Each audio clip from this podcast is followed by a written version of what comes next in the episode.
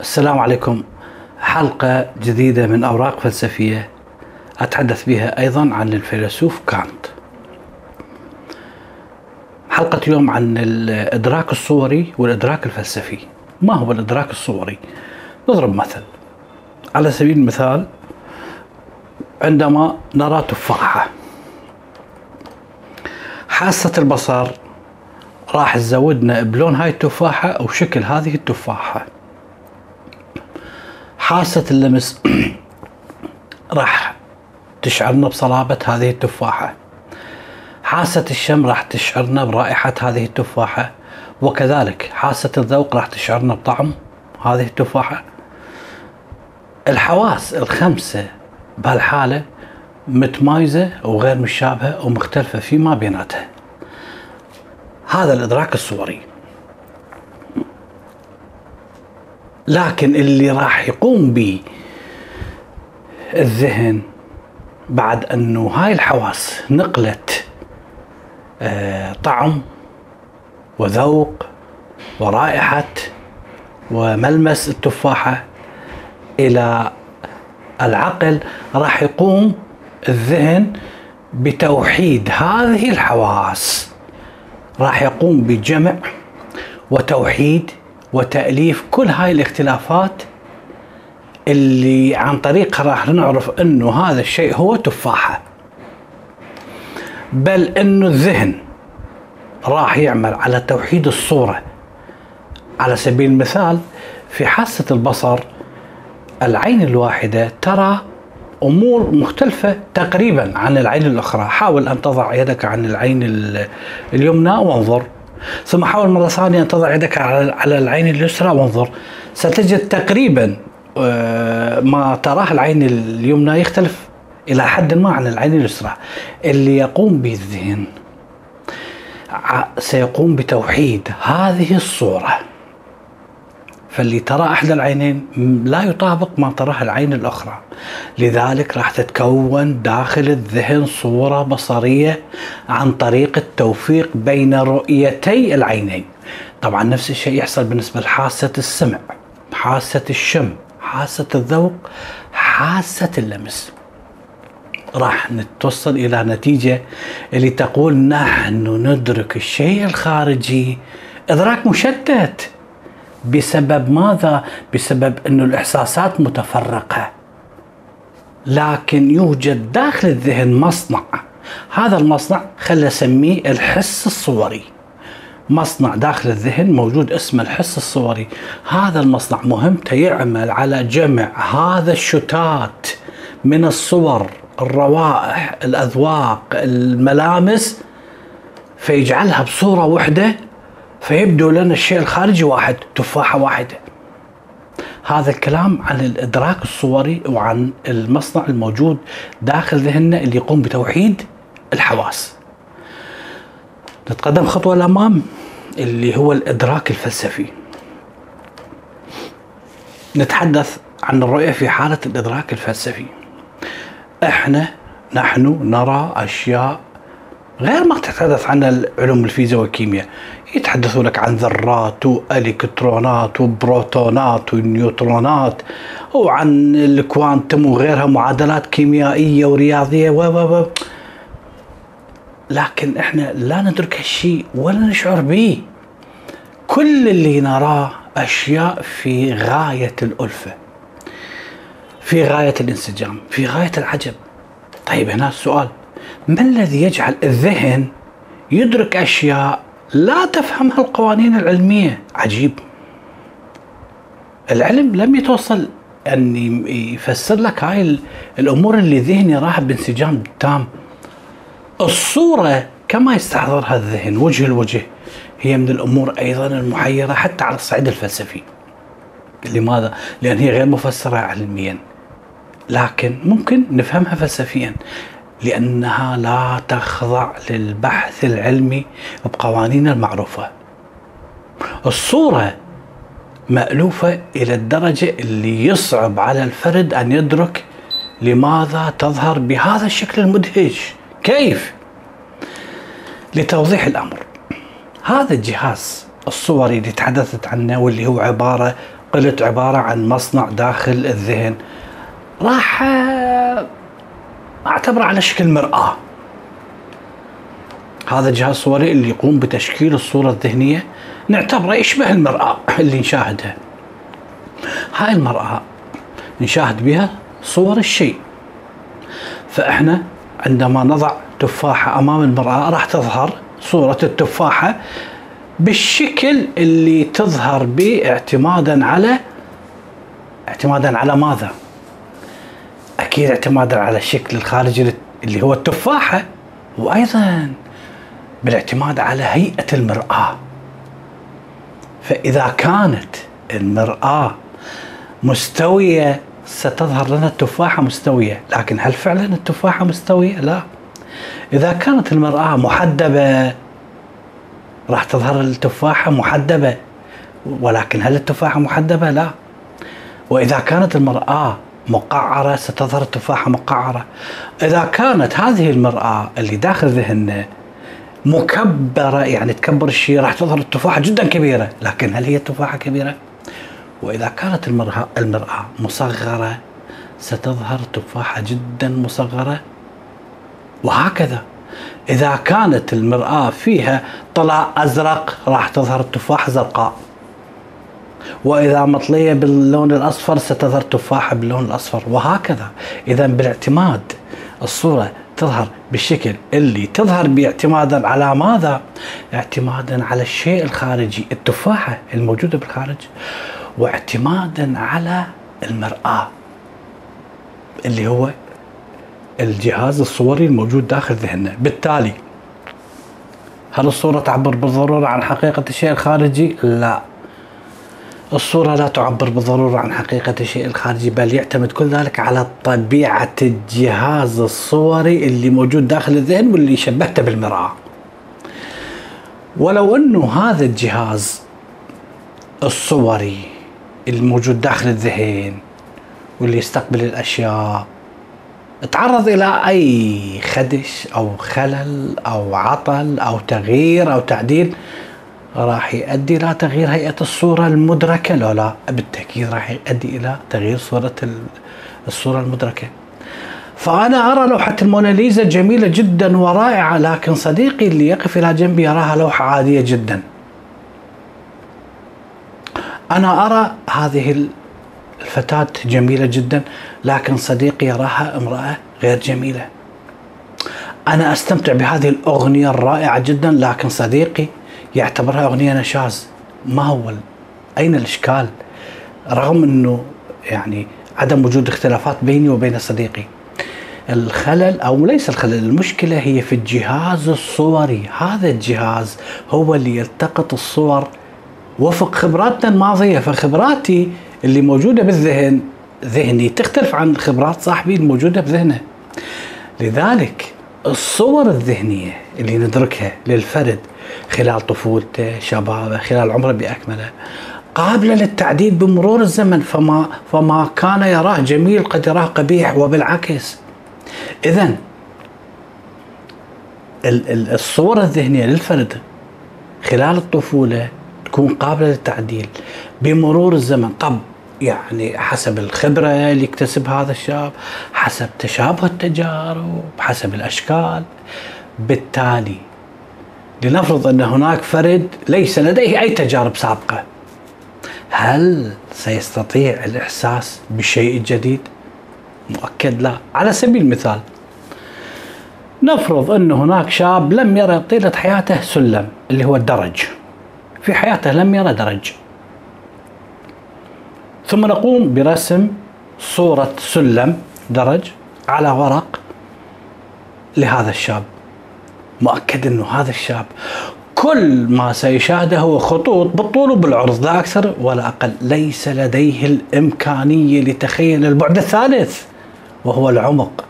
هذا العمق اللي يضفي على الصورة اللي يضفي على الرسم صورة السلم أو الدرج. لن يكون بإمكان هذا الشاب أن يعرف السلم لن يعرفه. افرض إنه شخص طيلة حياته لم يتذوق التفاح كيف يمكن أن يفهم شرحنا لطعم التفاح؟ مستحيل. فكذلك نحن لا نتمكن من إدراك الأبعاد الخفية اللي يفترضها أهل الفيزياء للكون ما لم يقربوها إن بالتشبيه وفق من؟ وفق خبراتنا العامة. وطبعا نتعرض للخداع في أمور كثيرة. على سبيل المثال غاليلو عندما كان ينظر من التلسكوب إلى القمر كان يرى فوهات كان يعتبرها فوهات حقيقية كما كان يظهرها التلسكوب. بالتالي ثبت عدم وجود مثل هذه الفوهات. تعرض غاليليو لعملية خداع. قد يحصل الخداع بسبب رؤية ما كان العلماء مستعدين في ذهنهم لرؤيته أصلا. هاي الصورة الحسية اللي ندرك بها العالم. لا يمكن تفسير الأشياء الخارجية وحدها. الصور الحسية اللي ندرك بها العالم. لا تفسرها الأشياء الخارجية وحدها أبدا بل آه لابد من آه الذهن يكون هو العامل الرئيسي تقريبا في إدراكها. فكثيرا ما يكون الشيء ذاته أي شيء لوحة تفاحة فيلم فتاة يكون هذا الشيء مشاهد من عدة أشخاص. لكن رؤيتهم لهذا الشيء لهذه الفتاة لهذه اللوحة مختلفة. حتى وإن كانت ظروف طبيعية وحتى وإن كانوا يعني آه، جنبا إلى جنب ينظرون إلى شيء لكن آه، تكون مشاهداتهم مختلفة إليه. فمن ضمن الأشياء اللي شاهدها العين أشياء كثيرة شاهدها العين لكن هل كل ما تشاهده العين يصل إلى شبكية العين يصل إلى كرة العين؟ بالتأكيد لا. العين هنا لا يمكن أن نقارنها بالكاميرا لأن الكاميرا اللي تلتقط صور الأشياء تلتقطها دون أي زيادة أو نقصان لكن اللي يحصل بالعين أن الصورة المرسومة على الشبكية لا تفسر لدى الذهن كما هي أو لربما أن الذهن سيقوم بعملية تأويل لهاي الصورة تأويل هذا لهذا الصورة بما يتفق مع ماذا؟ تأويل أنا قلت أن هذا الذهن اللي مو... الذهن اللي بيه آه، المرآة اللي تنعكس عليها الأشياء. هذا الذهن راح يقوم بعملية تأويل لهاي الصورة بما يتفق مع القبليات اللي موجودة بالذهن بما يتفق مع التجارب السابقة بما يتفق مع التوقعات اللي أنتظرها عند رؤيتي لهذا الشيء. المهم اللي يعني أريد أقول أنه الأشياء تظل قابلة لأكثر من رؤية محددة رغم أنه هي شكل واحد. بعد أن اتضحت الصورة راح يأتي دور التصديق وكثيرا ما نقع في الوهم نتيجة ال... ليس الوهم اللي يفرض الذهن بس لكن نتيجة الوهم اللي تفرضه الصورة. وهنا راح نقع في وهم خامس. يضاف إلى الأوهام اللي تحدث عنها فرانسيس بيكون. الأوهام الأربعة وهم القبيلة وهم السوق وهم اللغة وهم المسرح. فعلى سبيل المثال علوم كثيرة مثلا ماكس بلانك يرى إنه ما اجى به حول مفهوم الكمات هو حيله رياضيه لكن آينشتاين يعتقد إنها تتحدث عن فيزياء حقيقية. اينشتاين رأى نفسه انه معادلات ميكانيكا الكوانتم نوع من الحيل الرياضية. أكثر مما هي آه، واقع حقيقي. كثير من طلاب اينشتاين كانوا يرون إنه ما قدم اينشتاين من معادلات لا يتعدى كون لعب بالرياضيات فيما كان اينشتاين يقول إنه هي مضمون فيزيائي. وهكذا كثير من العلوم. على سبيل المثال نظرية التحليل النفسي. هناك من يقول أنه هي عبارة عن علوم زائفة. آه بالمقابل هناك من لا يؤمن بها وهكذا. طيب السؤال هو كيف نحس؟ وكيف نعقل؟ كيف نحس؟ وكيف نعقل؟ يقول كانت يقول يقول إنه يوجد شيء خارج الحواس. هو ما لا يذكر اسمه. يوجد شيء خارج الحواس ويوجد شيء داخل الحواس. طيب ما هو الشيء الخارج الحواس؟ وما هو الشيء داخل الحواس؟ وما هما هذان الشيئان يقول كانت يوجد شيء خارج الحواس هناك شيء خارجي يأثر على حواسنا. هذا شيء خارج الحواس ليس له اسم. ويوجد داخل الحواس شيء ندرك صور وأصوات وروائح وطعوم وملامس هاي المدركات بسبب هذا الشيء الموجود داخل الحواس. اذا عندنا شيء خارج الحواس شيء خارجي يأثر على حواسنا خارج الحواس. ويوجد شيء داخل الحواس عن طريق ندرك الصور والأصوات والروائح والأطعمة والملمس. هاي المدركات هي بحواسنا. داخل الحواس ويوجد أشياء خارج الحواس. الشيء اللي ما يذكر اسمه كانت والموجود خارج الحواس هو سبب انتقاش أو انطباع. هاي المدركات الحسية الأصوات الروائح الأطعمة الملمس سبب انتقاش أو انطباع. هاي المدركات الحسية في حواسنا. يعني إحنا ندرك أثر هذا السبب بحواسنا ولكن لا ندركه هو في ذاته وما عليه في ذاته يعني لا ندرك حقيقته ندرك فقط الأثر. يعبر كان كانت عن ذلك يقول إنه نحن ندرك ظاهر الشيء ولا ندرك الشيء في ذاته.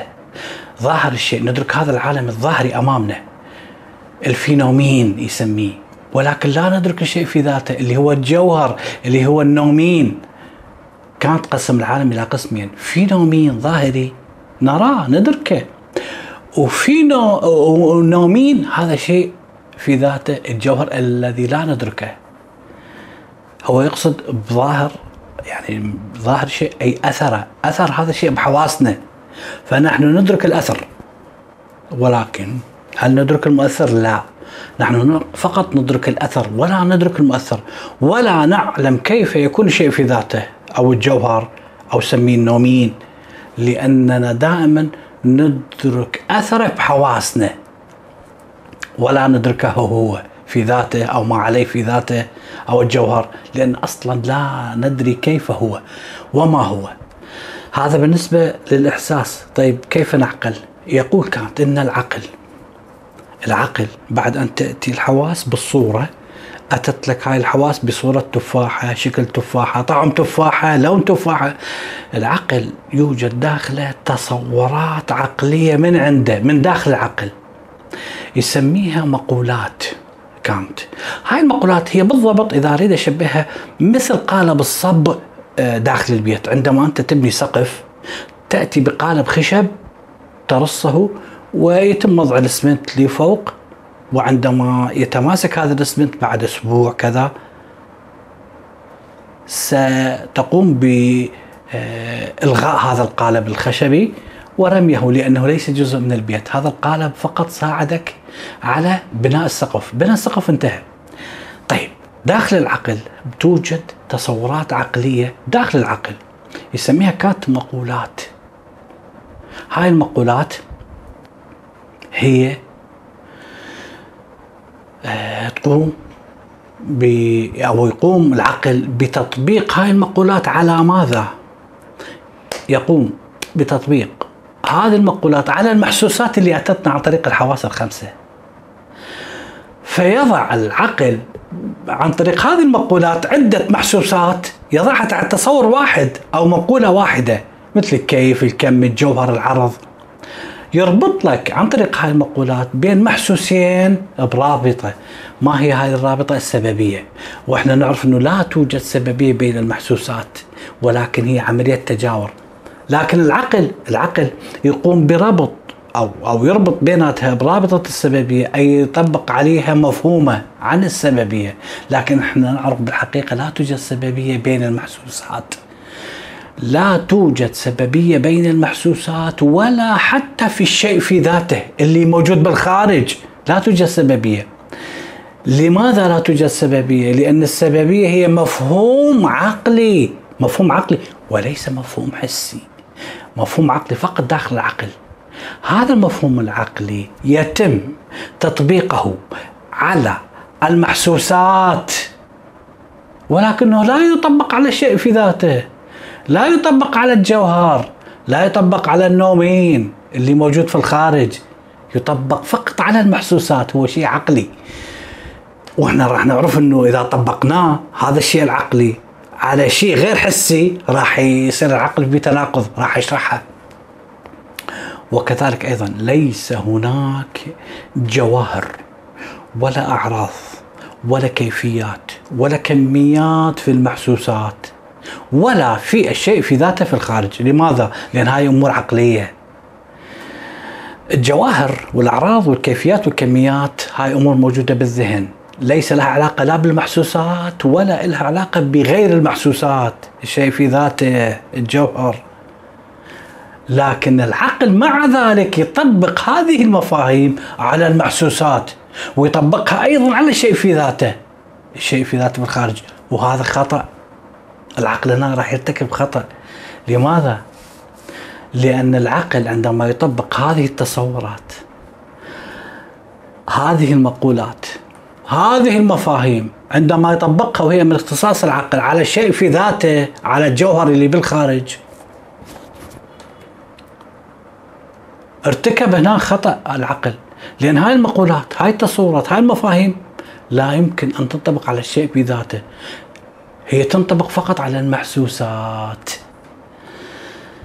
هنا أنا بعد أن أظهر كانت وعرفنا كيف نحس وكيف نعقل وهذا الكلام كله في نقد العقل الخالص كتابه العظيم. راح نصل إلى قاعدة اللي تقول ما يمكن معرفته وما لا يمكن معرفته بالعقل وذلك لأن معرفة الشيء في ذاته الشيء خارج المحسوس مستحيلة بالعقل أبدا. لأنه المقولات العقل مفهومات العقل تصورات العقل اللي هي أصلا موجودة داخل العقل من عنده لا تنطبق على الشيء في ذاته وهي جدا مهمة بل تنطبق فقط على عالم المحسوسات واللي يسميه كانت عالم التجربة. بالتالي عدم تطبيق هذه الأمور على الشيء في ذاته وراح نعرف إنه كل علوم ما بعد الطبيعة الميتافيزيقية الغيبيات محالة من جهة العقل. لا يمكن إثبات وجود علة قديمة للعالم ولا يمكن نفي ذلك لانها ليست من اختصاص العقل. لا يمكن إثبات إنه بعد الموت توجد آه، آه، لذة أو ألم عذاب أو رحمة لأنه ليست من اختصاص العقل. هاي المعارف محالة من جهة العقل. هاي هي القاعدة الأساسية اللي يعتمدها كانت لنقد العلوم اللي تشبش لك بين الغيبيات وبين العالم الظاهري. طيب يتحدث هنا كانت عن تناقض العقل. يقول كانت بأن العقل يناقض نفسه إذا فكر في أمور أو في موضوعات ميتافيزيقية غيبية ما وراء الطبيعة لأنه راح يفارق عالم التجربة إلى عالم الشيء في ذاته إلى عالم الجوهر إلى العالم النوميني. راح يطبق مفهوم السببية على أشياء ما ينطبق عليها مفهوم السببية. بالتالي راح يقع العقل في تناقض أم لا؟ سيقع في تناقض فيثبت وينفي بنفس الوقت لأنه تجاوز حدوده. العقل يجب أن لا يتجاوز حدوده وهذا كل مهمة كانت في نقد العقل الخالص. لذلك إذا تجاوز العقل حدوده راح يقع حتما في التناقض. وحتى يثبت الفيلسوف كانت هاي الفكرة فإنه ذكر شيء عن يسميه متناقضات العقل الأربعة. وهي عبارة عن أربع قضايا. تعهد كانت بأن يأتي ببرهان صحيح على صحة قضية وبنفس الوقت نقيضها بنفس الوقت. ويتعهد كانت بأن يكون كل البرهانين صحيح وأن العقل يناقض نفسه أي يثبت القضية وينفيها. لماذا؟ لأنه تجاوز حدوده. وطبق مقولاته على أشياء لا تنطبق عليها مقولاته. على سبيل المثال من ضمن هذه التناقضات إثبات وجود علة قديمة للعالم فممكن للعقل أن يثبت وجود علة قديمة للعالم ببرهان. ثم يثبت العقل عدم وجود علة قديمة للعالم ببرهان أيضا. ويزعم العقل إن كل البرهانين صحيح. قضية أخرى. يثبت لك العقل أن الجسم يتركب من أجزاء لا تتجزأ متناهية. وبنفس الوقت ممكن للعقل أن يثبت أن الجسم يتركب من أجزاء لا تتجزأ لا متناهية. بهالطريقة يثبت كانت القضية ونقيضها. حتى يثبت فكرته انه العقل يناقض نفسه إذا فارق عالم التجربة، العالم الحسي، العالم الظاهري وراح أو ذهب يفكر في عالم الشيء في ذاته، عالم الجوهر، عالم النوميني. وشكرا لكم.